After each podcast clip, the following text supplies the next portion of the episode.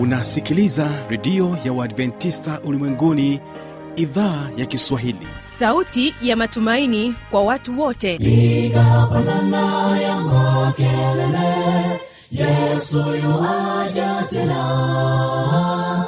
Ipaza sauti, imba sana, Yesu yu aja tena. Anakuja, anakuja, Yesu yu aja tena. Hii ni sauti ya matumaini kwa watu wote, inakujia kupitia redio ya Waadventista Ulimwenguni A W R. Toka kila kona ya dunia tunasikia vita, njaa, maafa, hivi washiria marejeo ya Mwokozi. Piga panda ewe mlinzi, Yesu yuaja tena.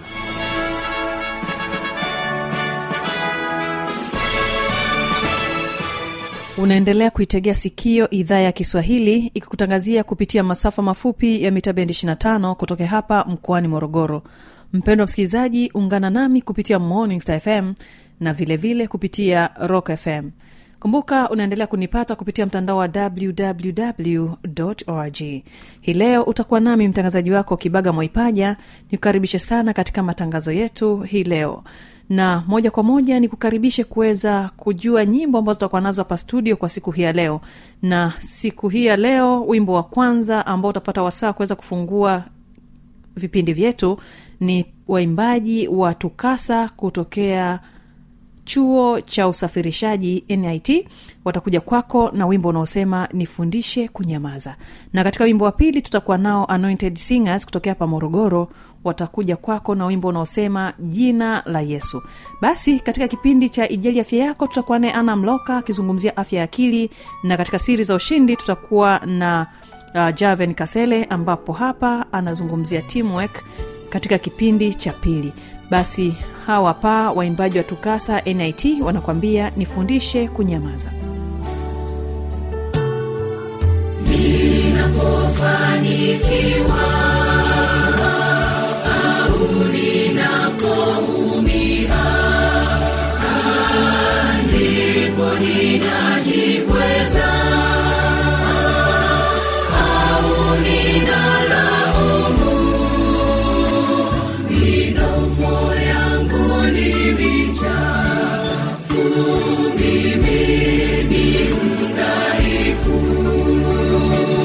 Nifundishe kunyamaza, nikumbushe kusikia. Kiburi changu ukishushe, niwe mnyenyekevu. Nisifikiri kunung'unika, niweze kunyamaza. Nifundishe kunyamaza, nikumbushe kusikia. Kiburi changu ukishushe, niwe mnyenyekevu. Nisifikiri kunung'unika, niweze kunyamaza.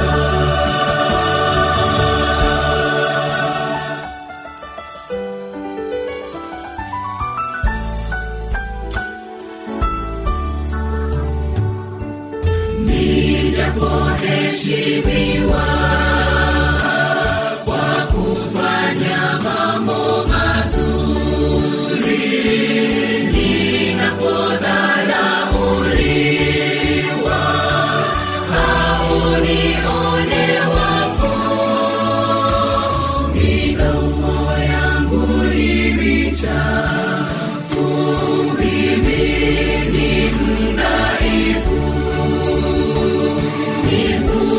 Nifundishe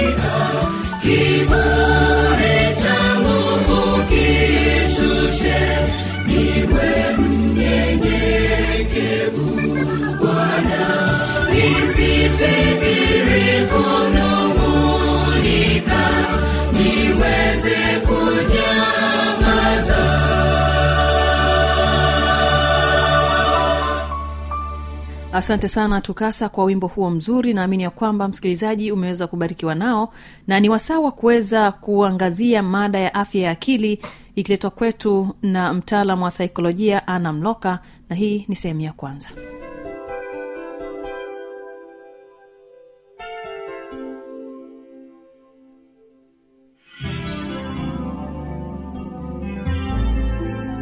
Habari ndugu mpenzi msikilizaji wa A W R. Ungana nami Ana leo Simroka, mwanafunzi kutoka chuo cha Jordan, mwanafunzi wa saikolojia na ushauri nafsi. Leo katika mm, kipindi chetu cha afya ya akili tutakuwa na mada inayosema afya ya akili, kama ambavyo kipindi chetu kinasema afya ya akili. Katika kipindi chetu tutaangalia nini maana ya afya ya akili, tutaangalia nini maana ya akili, mfumo wa akili ukoje wa mwanadamu, um, namna gani ya kuboresha afya ya akili yako, na mazingira gani au sababu gani zinaweza zikapelekea afya ya mtu ya akili kuzorota au kufifia au kuharibika kwa namna moja au namna nyingine. Kwa kwanza kwenye kipindi chetu tutaangalia nini maana ya afya ya akili. Afya ya akili ni ustawi katika maeneo makuu matatu ambayo ni fikra, au kwa maana nyingine tunasema mawazo, hisia na tabia, au kwa wakati mwingine tabia tunasema kama matendo. Au pia mtu mwingine anaweza akasema afya ya akili ni hali ya ustawi ambapo mtu anakuwa na uwezo wa kuendana na msongo wa kawaida katika maisha na kutambua uwezo alionao kwa kutoa mchango kwenye jamii yake. Unaweza kujiuliza nini maana ya msongo wa kawaida? Msongo wa kawaida ni zile changamoto ambazo tunakutana nazo kila siku kwenye maisha yetu. Mfano, upo njiani unaenda kazini ukakutana na foreni, au ukakutana na changamoto nyingine yoyote. Ile changamoto ambayo unakutana nayo isiaribu ratiba yako ya siku nzima, isiaribu furaha yako ambayo uko nayo ndani mwako. Kwa hiyo huo ndo tunaita msongo wa kawaida. Kwa sasa afya ya akili ni hali ya ustawi ambapo mtu anakuwa na uwezo wa kuendana na msongo wa kawaida kimaisha na kutambua uwezo alionao na kutoa mchango kwenye jamii yake. Um, tunaweza tukatolea mfano mtu wa kwenye, kwenye jamii anasema kwamba mimi na uwezo wangu natambua kwamba naweza kuongoza watu. Kama naweza kuongoza watu, basi yeye atatoa mchango kwenye jamii yake kwa kuweza kuwa kuwania nafasi mbalimbali za kwenye um, jamii yake. Mfano, labda mimi nataka kuwa mwenyekiti wa mtaa kwa sababu nina uwezo wa kuongoza watu. Kwa hiyo kitendo cha yeye kutambua uwezo alionao na kutoa mchango kwenye jamii yake, hiyo ndio tunaweza tukasema kwamba ni afya ya akili, kwa sababu ameweza kutambua uwezo alionao na pia ameweza kuutumia kwa kutoa mchango kwenye jamii yake. Sasa tunaweza tukajiuliza nini maana ya akili? Akili ni kama programu iliyoko ndani ya simu au kompyuta. Simu zetu zimekuwa zinawekwa program mbalimbali, au kompyuta zetu tumekuwa tunaziweka program mbalimbali ili ziweze kufanya kazi. Hivyo hivyo akili ni programu iliyopo ndani ya mwili wa binadamu na kumwezesha kufanya mambo mbalimbali kama kufikiri na kufanya maamuzi. Kwa hiyo kwa maana rahisi tunaweza tukasema kwamba akili ni programu ambayo iko ndani ya mwili wa binadamu inayomwezesha mwanadamu huyo kufanya mambo mbalimbali mbali katika jamii yake. Mfano, kufanya maamuzi ya matatizo ambayo anakutana nayo, kutoa ushauri, kujitambua yeye ni nani ili kuweza kufanya maendeleo ya kwake yeye mwenyewe pamoja na jamii yake inayomzunguka kwa ujumla. Sasa unaweza ukajiuliza swali, mfumo wa akili kwa binadamu unaanza wakati gani? Kwa sababu kumekuwa na imani mbalimbali wanasema kwamba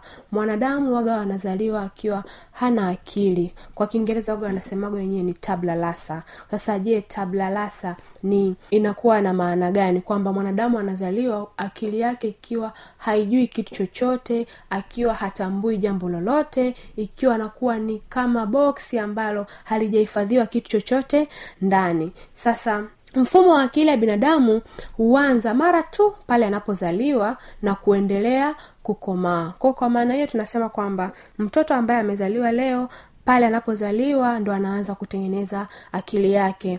Wazazi wengi au tunaweza sema wanawake wengi ambao wamekuwa wamebahatika kwenda kujifungua wanaweza kawa ni mashahidi wa hili. Mtoto anapozaliwa pale akipewa nyonyo na mama, mama amfundishi kwamba unatakiwa ulinyonyo, unatakiwa uvute hivi. Hapana, ni mtoto mwenyewe anaamua kuanza kukunyonya nyonyo la mama. Hakuna mtu ambaye amemfundisha, ila ni akili, tayari akili yake inakuwa inaanza kujengeka pale. Lakini mfumo huu wa akili huanza kukomaa zaidi wakati kipindi cha ujana. Kwenye ujana ndipo tuna, tunasema kwamba akili ya mwanadamu waga inaanza kukomaa. Unaweza kujiuliza kwa nini kipindi cha ujana? Kipindi cha ujana ni kipindi ambacho kijana anaanza kuwa na matamanio ya kuhusu maisha yake ya baadaye, anaanza kuwa na mipango na mikakati ya kuhusu maisha yake ya baadaye. Kwa kipindi hiko ndicho akili yake inaanza kukomaa. Na katika kipindi hiki ndipo kijana anapaswa kujitambua, na baada ya kujitambua anapaswa kuhamasishwa na kupewa taarifa sahihi. Tunaposema kuhamasishwa ni ili tunamuingiza sasa mzazi, ndugu, jamaa, viongozi wa dini, viongozi wetu wa serikali, marafiki na watu wengine wanapaswa kumpatia huyu kijana taarifa sahihi ili aweze kukomaa akili yake kwa kujua yale ambayo yako sahihi. Kwa sababu kujua yale ambayo yako sahihi yanampelekea yana yeye akili yake kukomaa na kuwa katika hali nzuri, kwa sababu tayari yuko na taarifa ambazo ziko sahihi. Sasa nini kinaweza kikatokea endapo uhamasishaji pamoja na kukosekana kwa taarifa sahihi pale ambako unaweza ukatokea? Uh, ukosefu wa uhamasishaji kwa kijana pamoja na kupewa taarifa sahihi, hasa wakati wa barehe, kwa sababu vijana wengi iwe wa kike au wa kiume, wakati wa barehe ndiko uaga shida mbalimbali zinaanza. Kwa nini? Kwa sababu akili yao ndio inaanza kukomaa. Hasa wakati huu wa barehe asipopata taarifa sahihi au asipohamasishwa vile ambavyo inatakiwa ahamasishwe, inaweza kupelekea kijana kujiingiza kwenye tabia hatarishi. Tabia hatarishi ni kama tabia gani?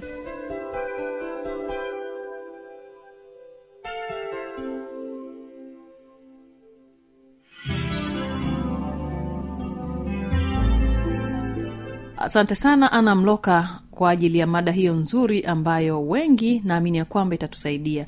Pengine tulikuwa hatufahamu afya ya akili ni nini, lakini tumejifunza na kuweza kuielewa kwamba afya ya akili ni kitu gani.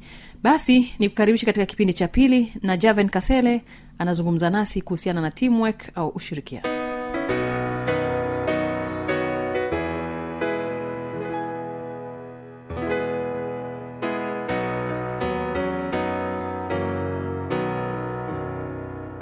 Basi kipengele cha sita, mpendwa msikilizaji wa A W R, ni utatuzi wa migogoro. Kutathmini utatuzi wa migogoro inamaanisha kuchunguza namna ambayo timu inaweza kushughulikia kutokubaliana na namna timu inaweza kustahimili migogoro ili kuweza kufanya kazi vizuri. Kwa hiyo timu bora inabidi iwe inaweza kuweza kutatua migogoro mbalimbali ambayo inakuwa inatokea kazini au kwenye uongozi au kwenye jambo fulani. Lazima waweze kujua namna ya kutatua migogoro bila kumuumiza kihisia yule ambaye unamlenga kumfikishia ujumbe. Kuna njia nzuri za za kumfikishia mtu ujumbe na yeye bado akawa na hali nzuri ya kihisia, hajavunjwa kihisia, hajaumizwa. Kwa namna fulani huyu mtu ataweza kuinuka tena na kujirekebisha na kurudi katika mstari na kufanya kazi kwa ufanisi.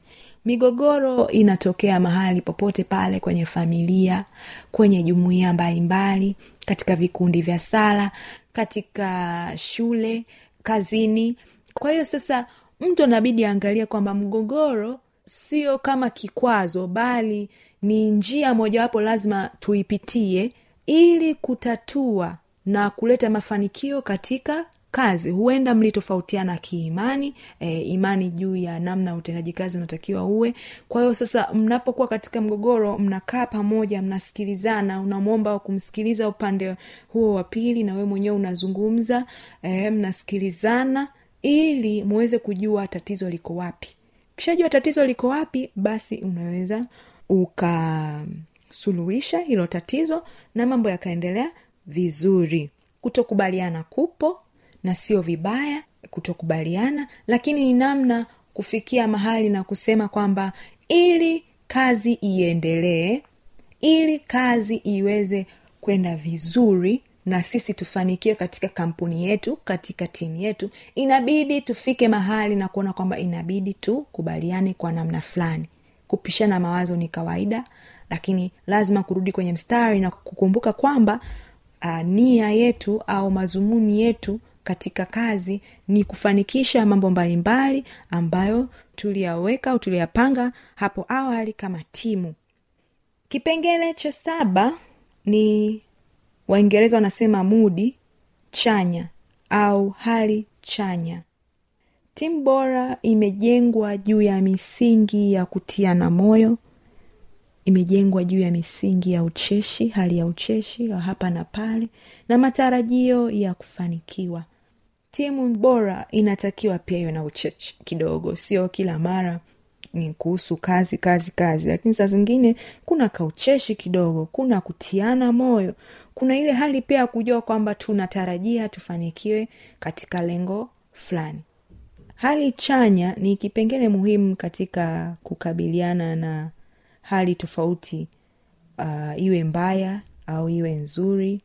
Hali tofauti kazini sio siku zote ni siku za kufurahi. Kuna siku labda eh msongo unaweza ukazidi. Sasa ile hali ya mtu kuweza kukabiliana na msongo pia inategemeana na mudi alionayo wakati huo na mudi ya timu nzima. Kama timu ina hali nzuri au hali chanya ya kukabiliana na matatizo, basi huyu uh, mtu ataweza kustahimili katika hiyo timu na kufanya kazi vizuri. Pia huongozwa na imani ya ninaweza kufanya. Timu bora inaongozwa na imani ya nini? Ninaweza kufanya. Ile hali ya kujiamini ya kwamba ninaweza kutekeleza jambo fulani, ninaweza kuzungumza na mtu fulani, ninaweza kuongea mbele za watu, ninaweza kufanya mtihani vizuri au kuongoza watu vizuri. Hii mudi au hali chanya ni kitu muhimu sana katika kuboresha ufanisi wa kazi katika timu. Kulingana na mfumo huu, timu inaweza ikastawi na kuleta tija kulingana na hivyo vipengele saba ambavyo nimetaja hapo awali. Na kwa maneno ya Henry Ford alisema kwamba kuja pamoja ni mwanzo, kukaa pamoja ni maendeleo, kufanya kazi kwa pamoja ni mafanikio.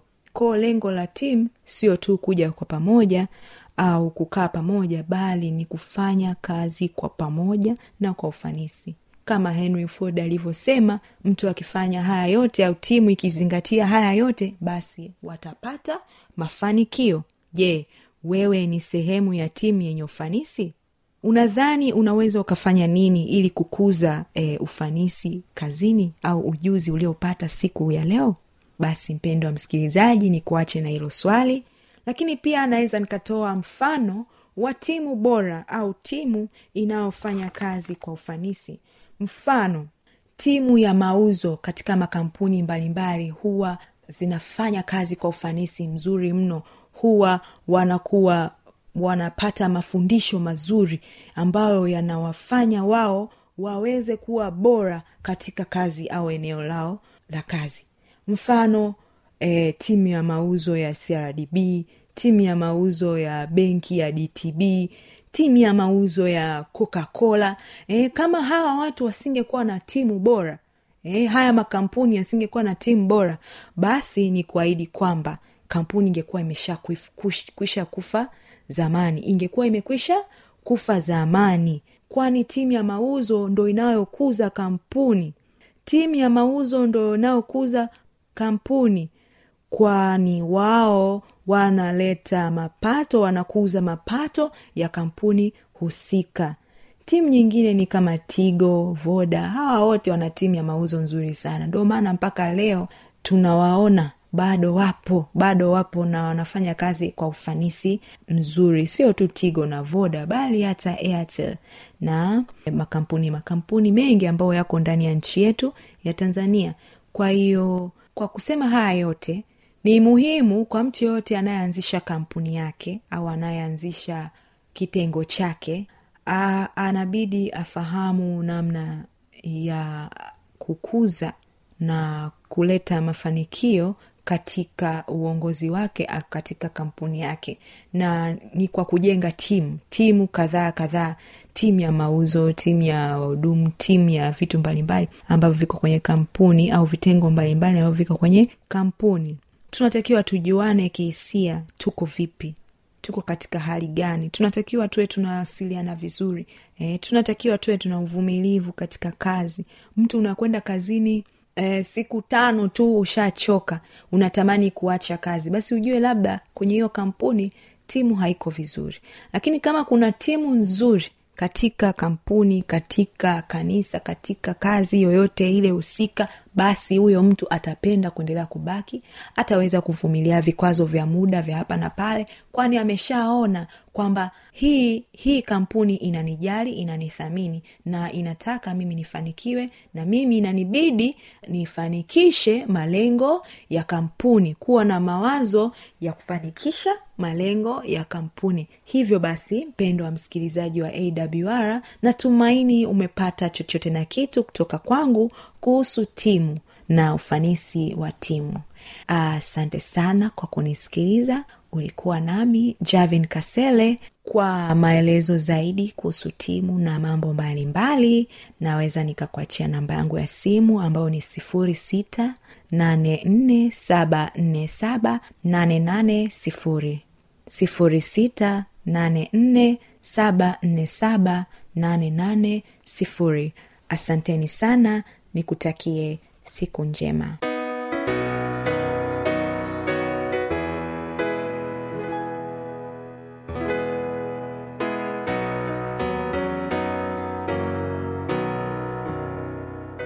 Asante sana kwa pamoja nami kwa siku hii ya leo, mpendwa msikilizaji. Kama tuko na maswali, maoni au changamoto, endelea kuniandikia kwa anwani hii hapa ifuatayo. Anakuja, anakuja, Yesu yuaja tena. Na hii ni A W R.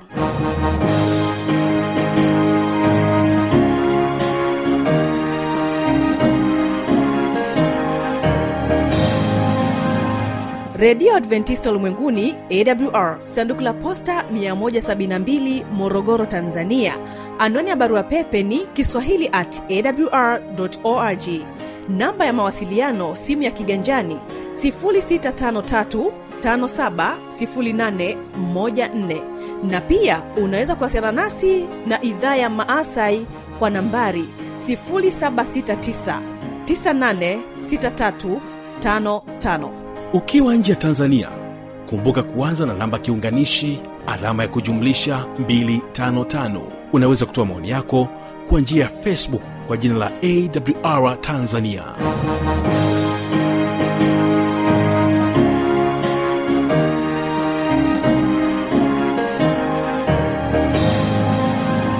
Kesho ni Biblia Kujibu. Kwa wale wote ambao wana maswali mbalimbali ambao walipata wasawa kuweza kuyatuma hapa studio, itakuwa ni muda wa kuweza kujibu maswali haya.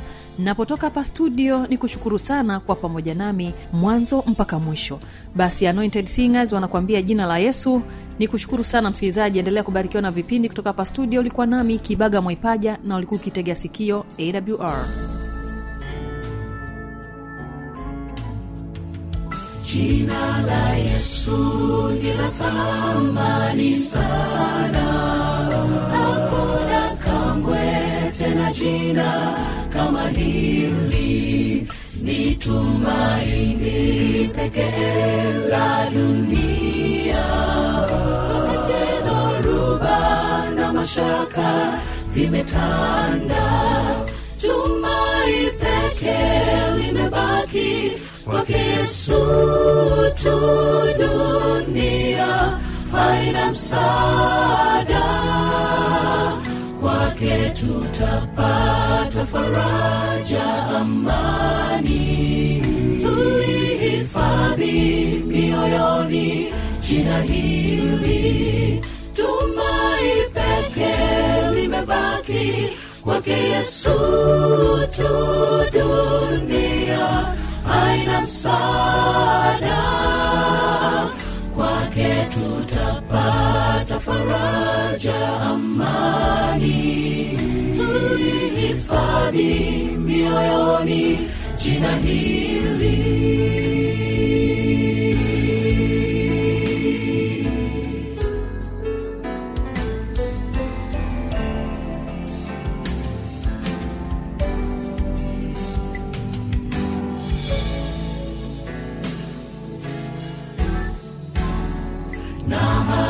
Mwisho wa safari ya dhiki, tutakutana mbinguni, mbele zake ni amani, siku hiyo furaha, tutasujudu na kusifu jina hili, tumai pekee limebaki, kwake Yesu tu dunia haina msaada, kwake tutapata faraja, amani tulihifadhi mioyoni, jina hili tumai pekee limebaki, kwake Yesu tu dunia haina msaada,